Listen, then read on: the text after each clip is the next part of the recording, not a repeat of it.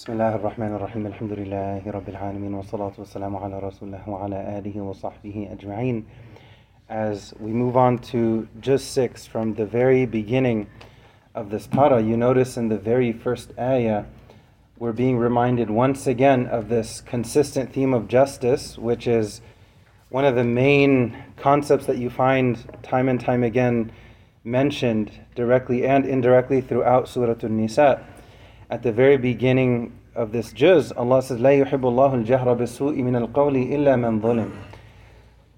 There's an important concept mentioned within this ayah, إلا من ظلم, except for those who have been oppressed.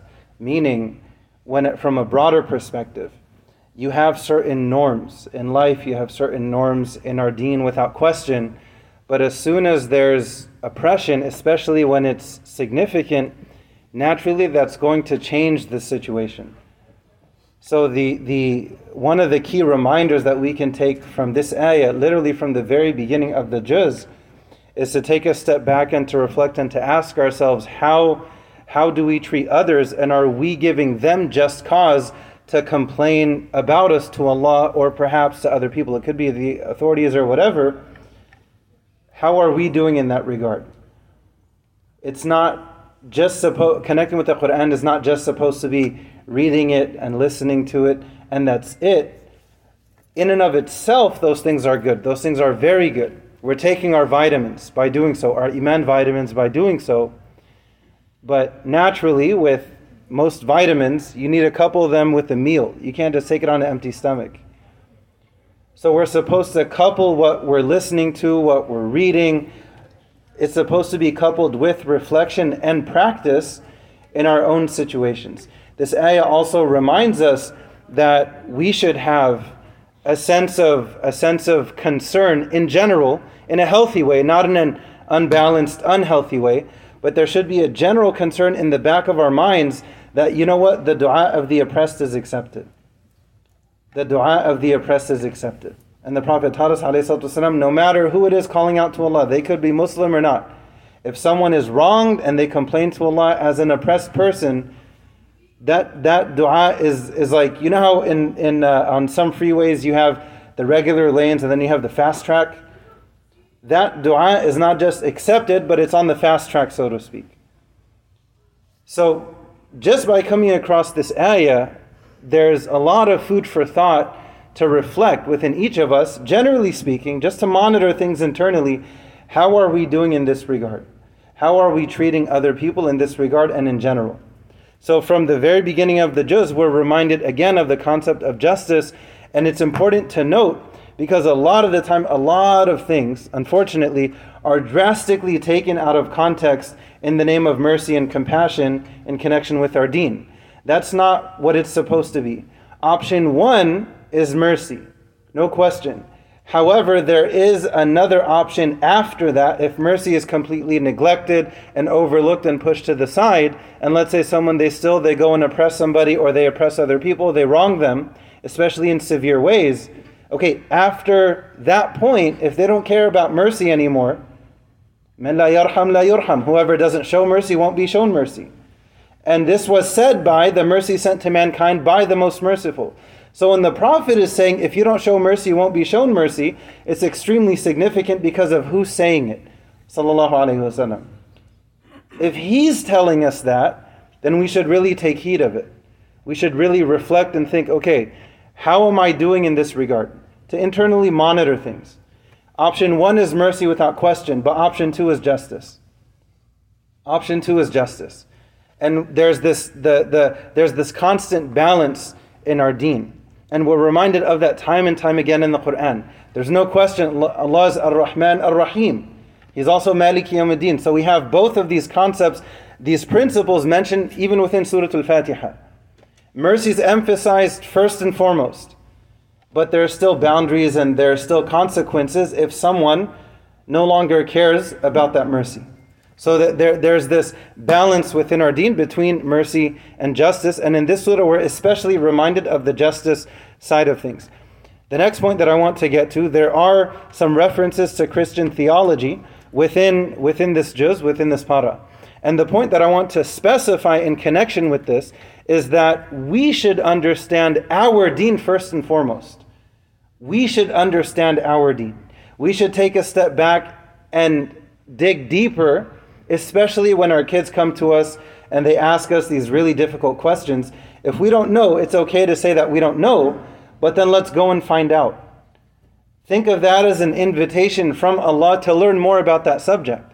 So if your teenager comes to you and if they ask you very sincerely, Mom, Dad, how do we know that God exists? I'm not necessarily doubting it because to me it makes sense that God exists, but can you help me understand it better? How do we know that Allah exists? My heart tells me that it makes sense, but can you help me to understand it more? For a lot of parents, that can be a, a really, a really scary question it's okay. It would actually be not only okay, but a good thing if the parent responds not by shutting them down and saying, Don't ask me these questions, this is from shaitan, go make wudu, pray two rak'ahs, forget about that question. Even if they make wudu and they pray 200 rak'ahs, they're still going to have the same question. We don't have the luxury of sweeping these questions under the rug. So we have to understand our own theology. Why do we believe in La ilaha illallah? Why do we believe Hu al-awwal wal-akhir wal-zahir wal-batin? How can we understand that Allah is the first, nothing is before Him? Allah is the last, nothing is after Him. How, how can we understand these concepts? So the, the main point, I don't want to dive in, I don't want to dive into Christian theology because the prerequisite before we reflect on that, and we can compare and contrast a number of different things, but step one should be for us to take a step back and to understand our own theology. First and foremost, what do we believe about Allah? What do we believe about the prophets? Why do we disagree so vehemently with some of the stories that are still in the Bible until today regarding different prophets? From Prophet Noah to Prophet David to Prophet Lot. Why do we disagree with them so strongly? Because of what we believe about prophets. Okay, what do we believe about prophets? Right? So, why do we believe what we believe, and how can we navigate these questions when our kids come to us with them? We ask Allah to make it easy for all of us. No one is saying this is easy. You know, your average 15 year old has like massive dissertation questions, right? It's, it's not easy. No one is saying it's easy to tackle them, but we can try to unpack them little by little by little over time, especially the question why do bad things happen to good people? That, that's its own lengthy, like decade long discussion. But we have to we have to start somewhere. We should actually go to them by the time they're teenagers and ask them, "Hey, do you have any questions? Is there anything that you want to talk about that you've been wondering about? Let's talk about it together. Provide them that safe space, and then they'll probably open up and say, "Actually, I've been wondering, how come we don't do this in Islam? How come we don't do that in Islam?" We ask Allah to help all of us to understand our deen generally better. Amin Rabbil Alameen. The next point that I want to get to is in Surah Al-Ma'idah. In Ayah 3, when Allah says, اليوم أكملت لكم دينكم وأتممت عليكم نعمتي ورضيت لكم الإسلام دينا. This is this ayah, this part of the ayah is very famously referenced and quoted very often, in which Allah says, uh, uh, On this day I have perfected for you your religion and have chosen for you Islam as your religion the point that I want to, to highlight in connection with this ayah is this ayah came all the way, all the way at the end of the life of the Prophet. ﷺ. This wasn't the last ayah, period, to come to the Prophet. The last ayah is the ayah right before the longest ayah in the Quran, in Surah Al Baqarah, the ayah right before that, وَاتَّقُوا يَوْمًا تُرْجَعُونَ فِيهِ إِلَى اللَّهِ That was the last ayah, period. But this is the last ayah in terms of ahkam, in terms of law. So when Allah says this, it's important for us to understand on a practical level, this ayah was not revealed day one or day two. This was all the way at the end of the life of the Prophet. So we need to keep that in mind when we're dealing with converts. We need to keep that in mind when we're dealing with people who are Muslim, but maybe they're slowly but surely returning to their faith. We need to take things one step at a time. First, there's Iqra, and then two decades later, you have this ayah, but we need to give people room and time to grow. Allow them to breathe. Let them to grow in their faith and their practice. It's not going to happen overnight for us, not for them, not even for the Sahaba radiallahu anhum, and they're, they're on a whole nother level. So if Allah gave them two decades before this ayah is revealed, then we should take a step back and realistically analyze where are we at and then how can we no one is saying not to grow but we need to take it one step at a time right you don't complete a thousand mile journey in one step it's many many many small steps we ask allah to make it easy for all of us the next point that i want to get to is when prophet musa salam is telling his people that allah has basically given them the green light allah has you could even say commanded them to, to go and to, to conquer jerusalem and look at the response that they had. There's a lot that can be dissected from this story. Their response was, اذهب أنت وربك فقاتلا إنها هنا قاعدون. Their response was, go, go fight you and your Lord. We're going to sit nice and cozy right here. We don't want to lift a finger. We don't want to do anything. So we need to take a step back and ask ourselves and to reflect internally, okay, is this the approach that we have regarding our community? Do we simply step back and then let a few people go and do 100,000 things, and then meanwhile we're expecting fruit to grow on these trees, but we're not watering anything? So we need to take a step back and ask ourselves are we contributing financially? How about time? How about resources? How about effort? No one is saying to go and do everything, but if every person does a little bit, it will go a long way. So we want to avoid this approach of okay, go ahead, like what they told Prophet Musa, go fight you and your Lord, we're going to sit right here. After that, you find him turning to Allah saying, This is too much. This is too much. He was abandoned by his people at a time of need. So we have to ask ourselves regarding each other in our community are we really helping each other or have we abandoned each other in a number of different ways? And the last point that I want to get to is, and it's after the story of Prophet Musa the first murder in human history.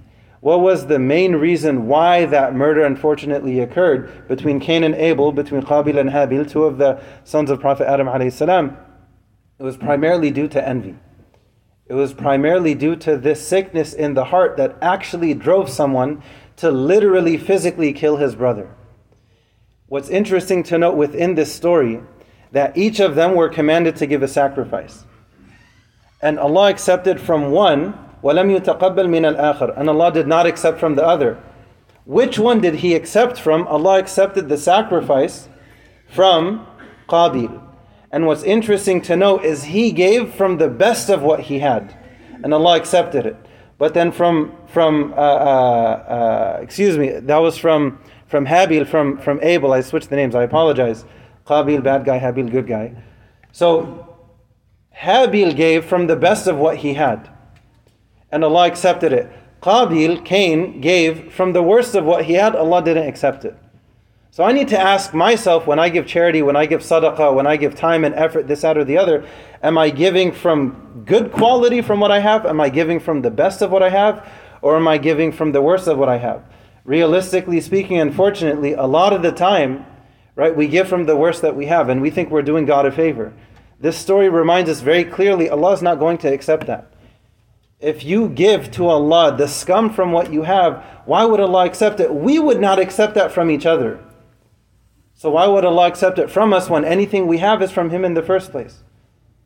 It was accepted from one, not accepted from the other. Unfortunately, one went and, and killed the other. And the Prophet taught us that for every murder that occurred, that occurred after that, a portion of it goes back to him. A portion of it goes back to the first one who did that. Why? The key reason why was because there was no tawbah afterwards. There was no repentance afterwards. Had there been tawbah, perhaps Allah would have accepted it, and then that, that cuts that cuts that line of going back to Him. But when when there's no tawbah after the sin, then it trickles down and it keeps on going and going and going. We ask Allah to protect us from leaving behind negative things and we ask Allah to make us from among those who only leave behind positive things أمين رب العالمين ربنا آتنا في الدنيا حسنة وفي الآخرة حسنة وقنا عذاب النار وآخر دعوانا الحمد لله رب العالمين